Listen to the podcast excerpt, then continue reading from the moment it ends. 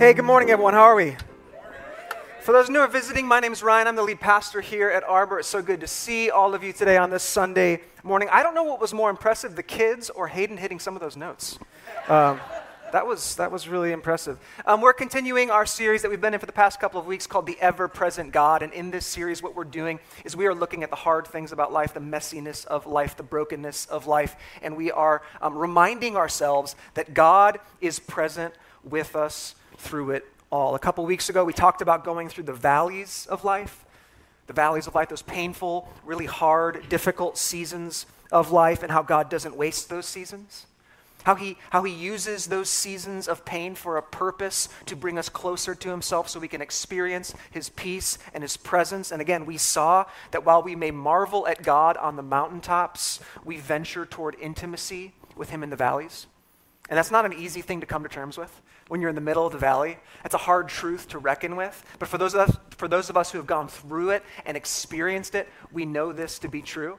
And then last week, we looked at the uh, different metaphor for difficult, hard seasons of life. We looked at this idea of the wilderness.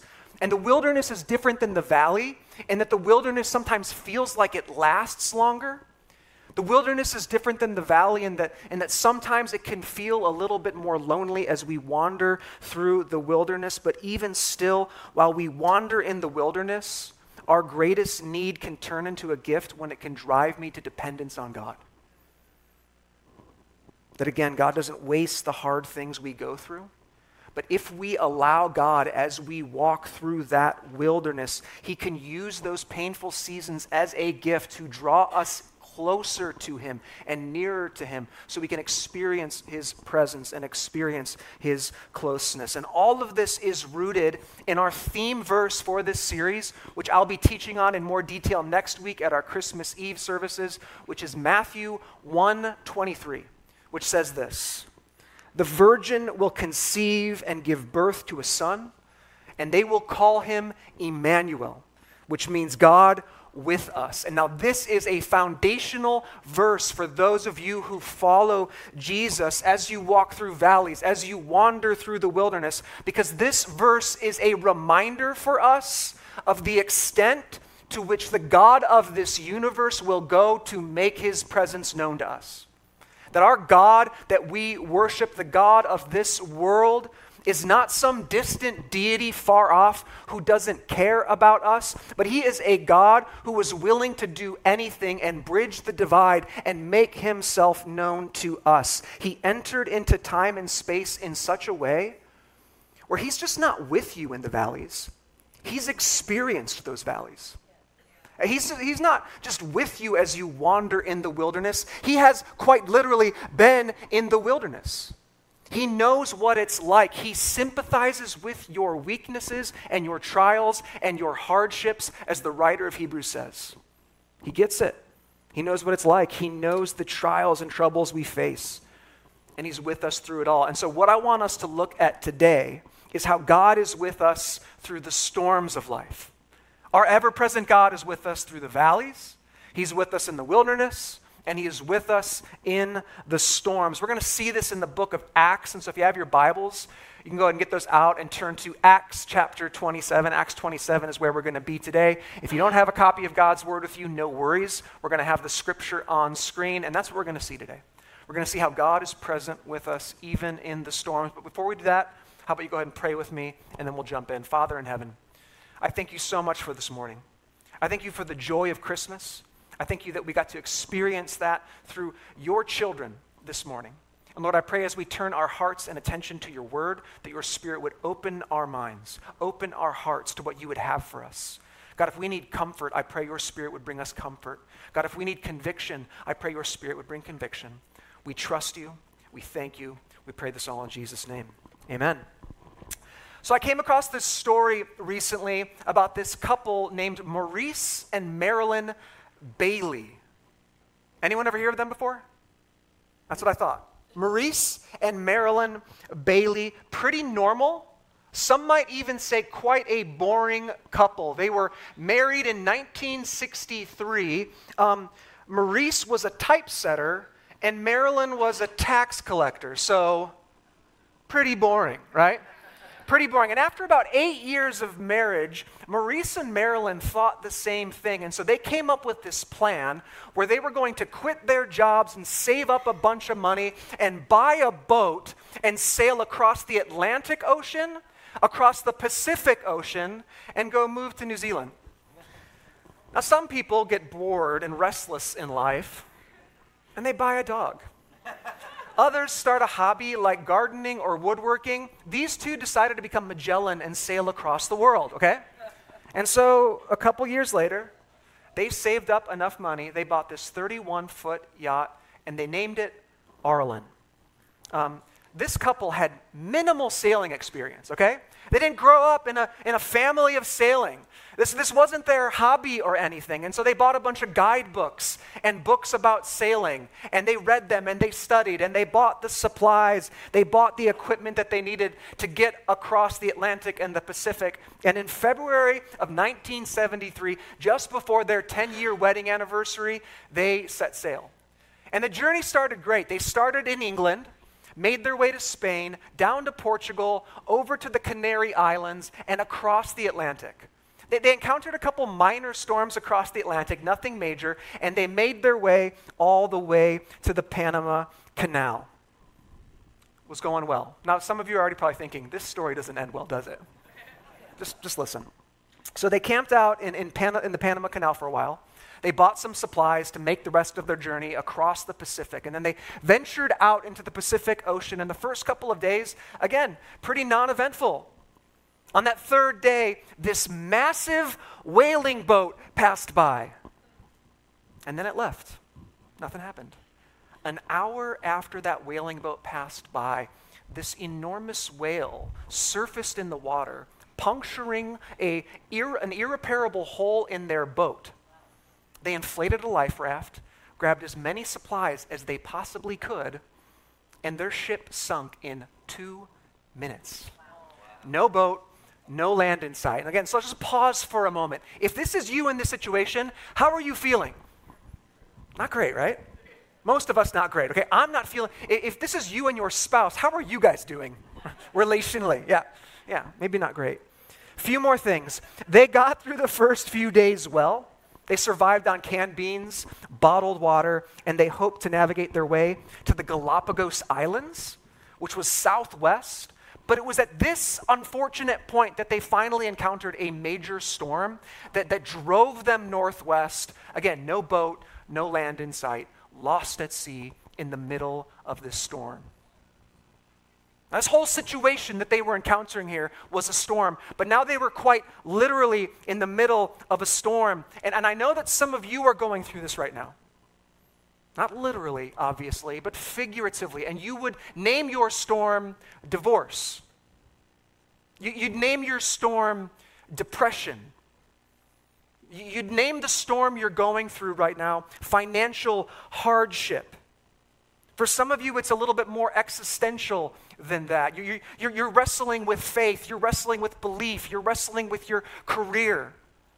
And if it just feels like a storm right now in your life, and if you're on a life raft, so to speak, floating in the middle of nowhere, just wondering, what's next?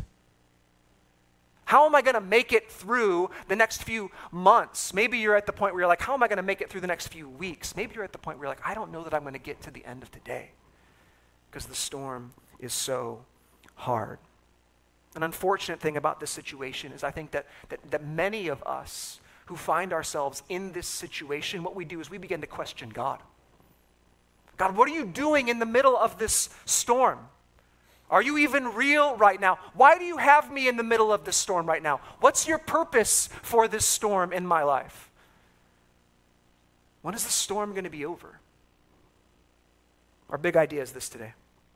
Never allow the presence of a storm to lead you to doubt the presence of God.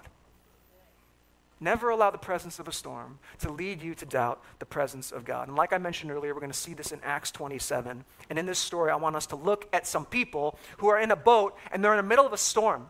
And this storm was a multi day storm. It was so bad that they started throwing cargo off the ship in order to lighten the boat. And they thought that all hope was lost. And we pick up the story in Acts 27, verse 20. It says this Luke, the author, writes When neither sun nor stars appeared for many days, the violent storm continued to batter us. And I wonder how many of you in the middle of your storm would say the same thing, man. This violent storm is just continuing to batter us. It, it, it, will not relent, it will not stop. And the storm here in this story keeps raging, and it says, We finally abandoned all hope of being saved. And this phrase right here really resonates with me because many of you that I've talked to over the last year or so who have been going through storms in your life, this is where you're at. You are on the edge of giving up hope. Uh, there's, there's, just no way that our marriage is going to make it through this season. I, I don't see a light at the end of the tunnel for this financial hardship that we're going through. There's no way we're ever going to beat this disease. I'm going to be alone my entire life. We're never going to be able to have children, whatever it might be. And so the storm just continues to rage in your life. The storm continues to rage here in this story in Acts. They've given up all hope. Look at verse 21. Since many of them had no desire to eat, Paul stood up among them. Okay, great. Paul's going to say something encouraging. He says, Men, you should have listened to me and not put out to sea from Crete. I, I, I don't know about you guys, and this is going to sound bad, but like if I am on that boat with Paul, I am punching him in the head in this moment. Like, this is the best you got, Paul? You wrote Romans, dude. I think it's, it's insightful, though, to see Paul in this moment in this way. Uh, because as spiritual and as much of a leader as he was, Paul was still a fallen, broken dude.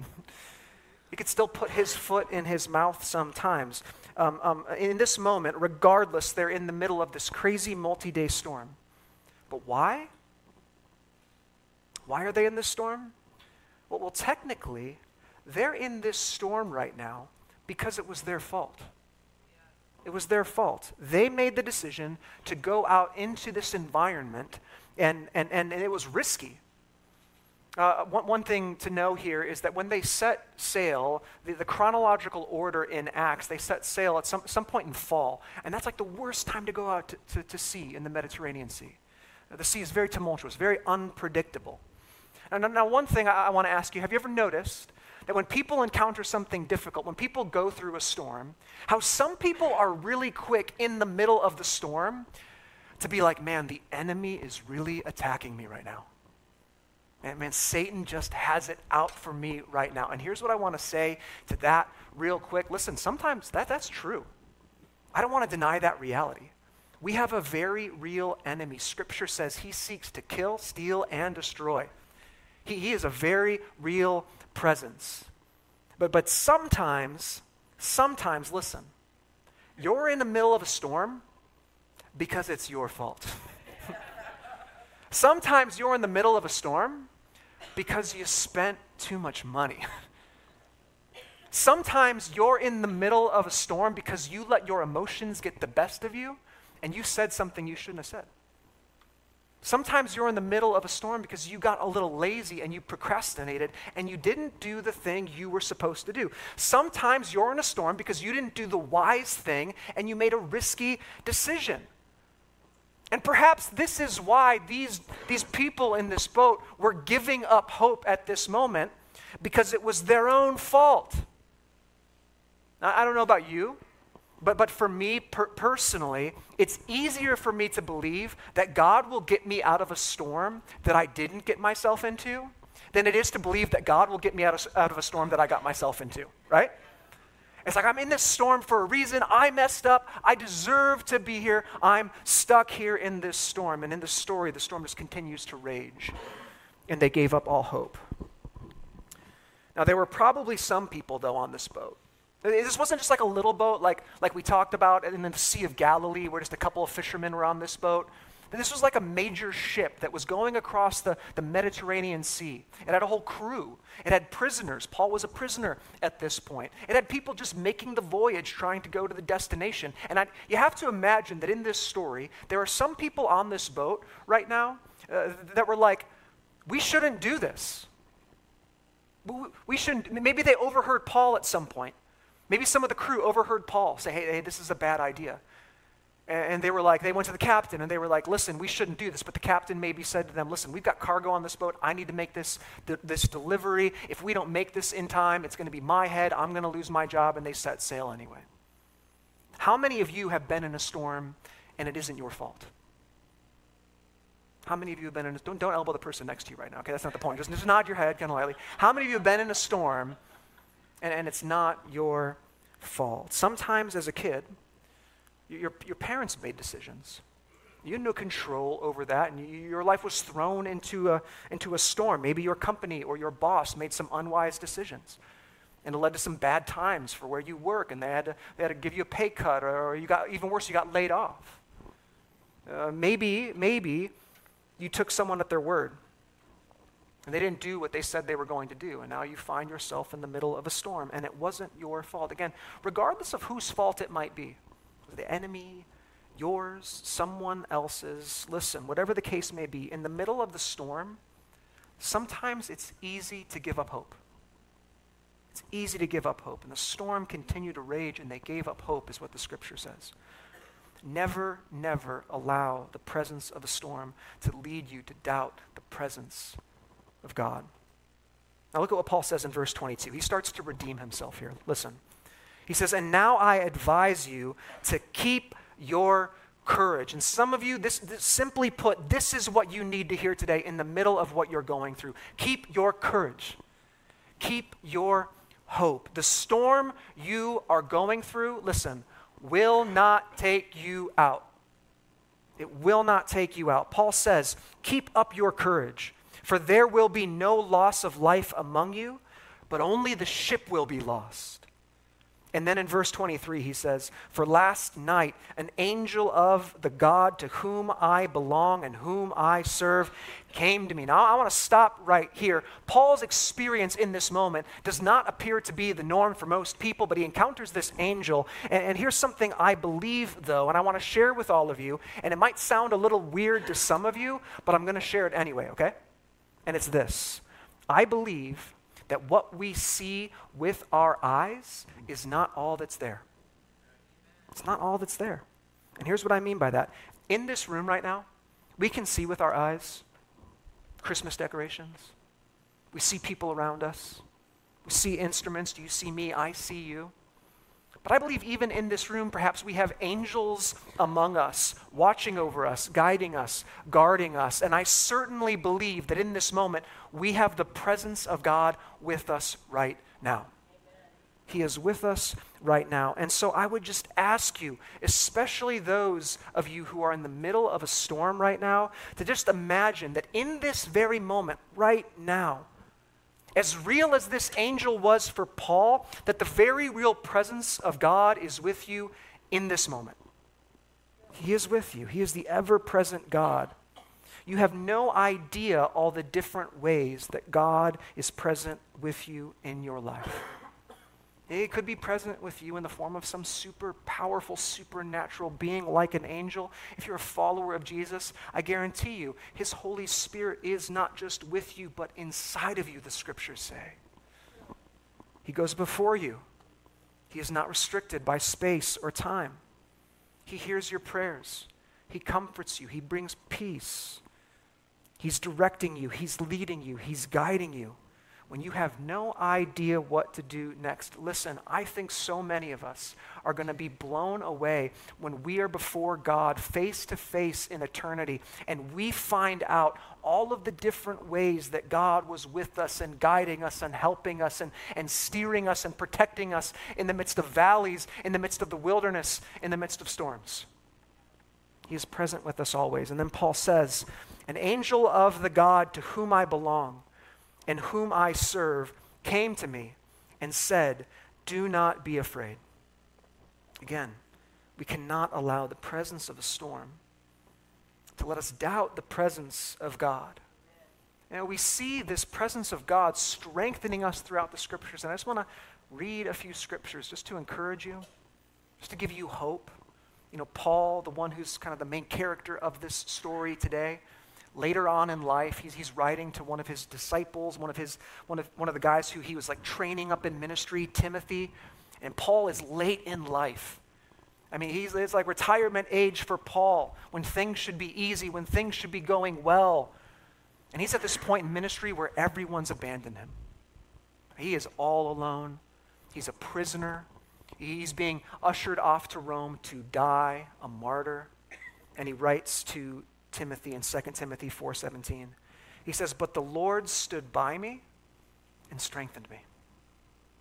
He's like, I might, not, I might not have anyone right now, but I've got God. And he is with me and he strengthens me. David, hundreds of years earlier, wrote this in Psalm 16:8. I constantly trust in the Lord because he is at my right hand. I will not be shaken. Listen, when you realize by faith who is with you, who is by your side, who is at your right hand, it changes your perspective. It changes your mood. It changes your posture. It builds your faith when you realize that God is with you always. Just a couple months ago, we, we, we, were in the Gospel of Mark, and we were looking at this story of the disciples in that boat on the Sea of Galilee. You remember this story? We know this story. They're on the sea, and all of a sudden, this storm rises up. But who's on that boat with them? Who's on the boat with them? Jesus. Jesus is on the boat with them. But what's he doing? He's sleeping. He's sleeping. And, and, the disciples, they're freaking out and they wake Jesus up. And Jesus gets up and he's like, Why are you freaking out? Why are you so afraid? Where is your faith? And he gets up and he says, Peace, be still. And the disciples in that moment experience his peace. Why do they experience his peace in that moment? Because Jesus is on the boat, he's with them. Listen, true peace is found in the presence of Jesus, not in the absence of storms. True peace is found in the presence of, not, not in the absence of, there are so many people who have no storms in their life and they have no peace because they do not have Jesus. Listen, just because you follow Jesus doesn't mean you're going to have a storm free life. Just because you follow Jesus doesn't mean you're going to have a trouble free life. That's bad theology. Do you know what Jesus actually said? John 16 33. In the world, you will have trouble and suffering. That's a promise from Jesus. That's not one of those promises where, like, yeah, I believe in the promises of the Lord. This is one of those promises where you're like, are you sure it's promise? But listen, he says this. But take courage. That's the same Greek word that Paul said earlier. Keep your courage. Take courage, for I have conquered the world. I have authority over all things. I have control over all things. True peace is found in this Savior, in the Lord and King of this universe, Jesus Christ, not in the absence of storms. He is with you. He will never leave you or forsake you. He is present with you always. Look at verse 23 now. Verse 23. Last night, an angel of the God to whom I belong and whom I serve came to me, verse 24, and said, Don't be afraid, Paul. You must stand before Caesar, and God has graciously granted you the safety of all who are sailing with you. In other words, God told Paul, Listen, I'm not done with you yet, and you're not going to lose this battle right now because you've got more battles to face in the future. I'm not done with you yet. You know, listen, you're not going down with this battle right now. If you're not dead, God's not done with you right now. Right? There, there's more for you. There, there's more people for you to love that there's more places for you to serve. There are more areas that God wants you to show compassion to, to, to, others. Listen, you are not going to go down with this ship, and this storm is not going to take you out. In fact, this is great. I think what God often does in the midst of our storms is our storms have great purpose, and they're not just for us. But, but, but God desires to use the storms that you're going through in this life, and after He gets you through those storms, to, to function as a testimony to help other people who are going through those very same storms. That's the purpose of those things. And so, so when, you, when you encounter someone who's hurting, you can tell them, Look, I've been where you've been before. I, I honestly didn't think our marriage was going to make it through that season, but let me tell you what God did. Or maybe, maybe the marriage ended and you can say, listen, this was the hardest thing I've ever gone through, but God carried me through, and let me show you how He did it. Uh, my, my, my, wife and I, we never thought we, would get out of this crippling debt, but we, we started to follow him and, and make some more wise decisions, and we weren't perfect, but step by step, he provided and he prevailed. And man, the ship went down, the house went down, we lost the house. but we're still here. We're still here. I, I, struggled with addiction and I was it, it, it just chained by that, but, but, but God liberated me and freed me, and let me show you how He did. Listen, all of these storms, whatever they might be, God can use them for a purpose in other people's lives. Look at verse 25 now. Paul says, Therefore, keep up your courage, for I have faith in God that it will be just as I have told. I have faith in God that it will happen exactly like He says. My faith is not in my circumstances. My faith is in what God says. My faith is not in what I see. My faith is in the reality that God sees me. My faith is not in the weather report. My faith is in the one who controls the wind, is in the one who controls the waves. That's who my faith is in. God of this universe. And as we look at Acts 27, the story in Acts 27, and listen, it happens exactly like Paul says. Like the ship sinks, but everyone survives and makes it out alive. And as we see that story of these individuals in this storm, and as we connect it to Matthew 123 and this idea that, that, that God is with us, and he, he was willing to, to bridge the widest gap, and he became like us. And I think about this idea that Jesus was born into a manger. Uh, I can't help but also think that this same Jesus was born to die. He was born to die. And, and by, by dying, he went through the storm of storms. This Jesus who was perfect, the only perfect man, was rejected by his Father in heaven, died a sinner's death on a cross so that you and I could know righteousness and acceptance and the presence of God. And I can't help but think about the day after his death, though, and, and his friends and his family members and his disciples. And I can't help but think about the storm they were going through in that moment and the despair and the hopelessness that they would have felt then in the midst of that storm. But I also can't help but think about the joy, about the absolute amazement, uh, about how incredible it would have been to see Jesus after that Friday. That same Jesus who was nailed on the cross, they saw him walking toward them. This resurrected Jesus, proof that sin had lost, lost its hold on creation, lost its hold on us, proof that whatever we might be going through in this life, whatever storm we face, whatever impossible circumstance, sin, death, pain, suffering, despair, all of it, that those things do not have the last word in our lives. They do not have the last word.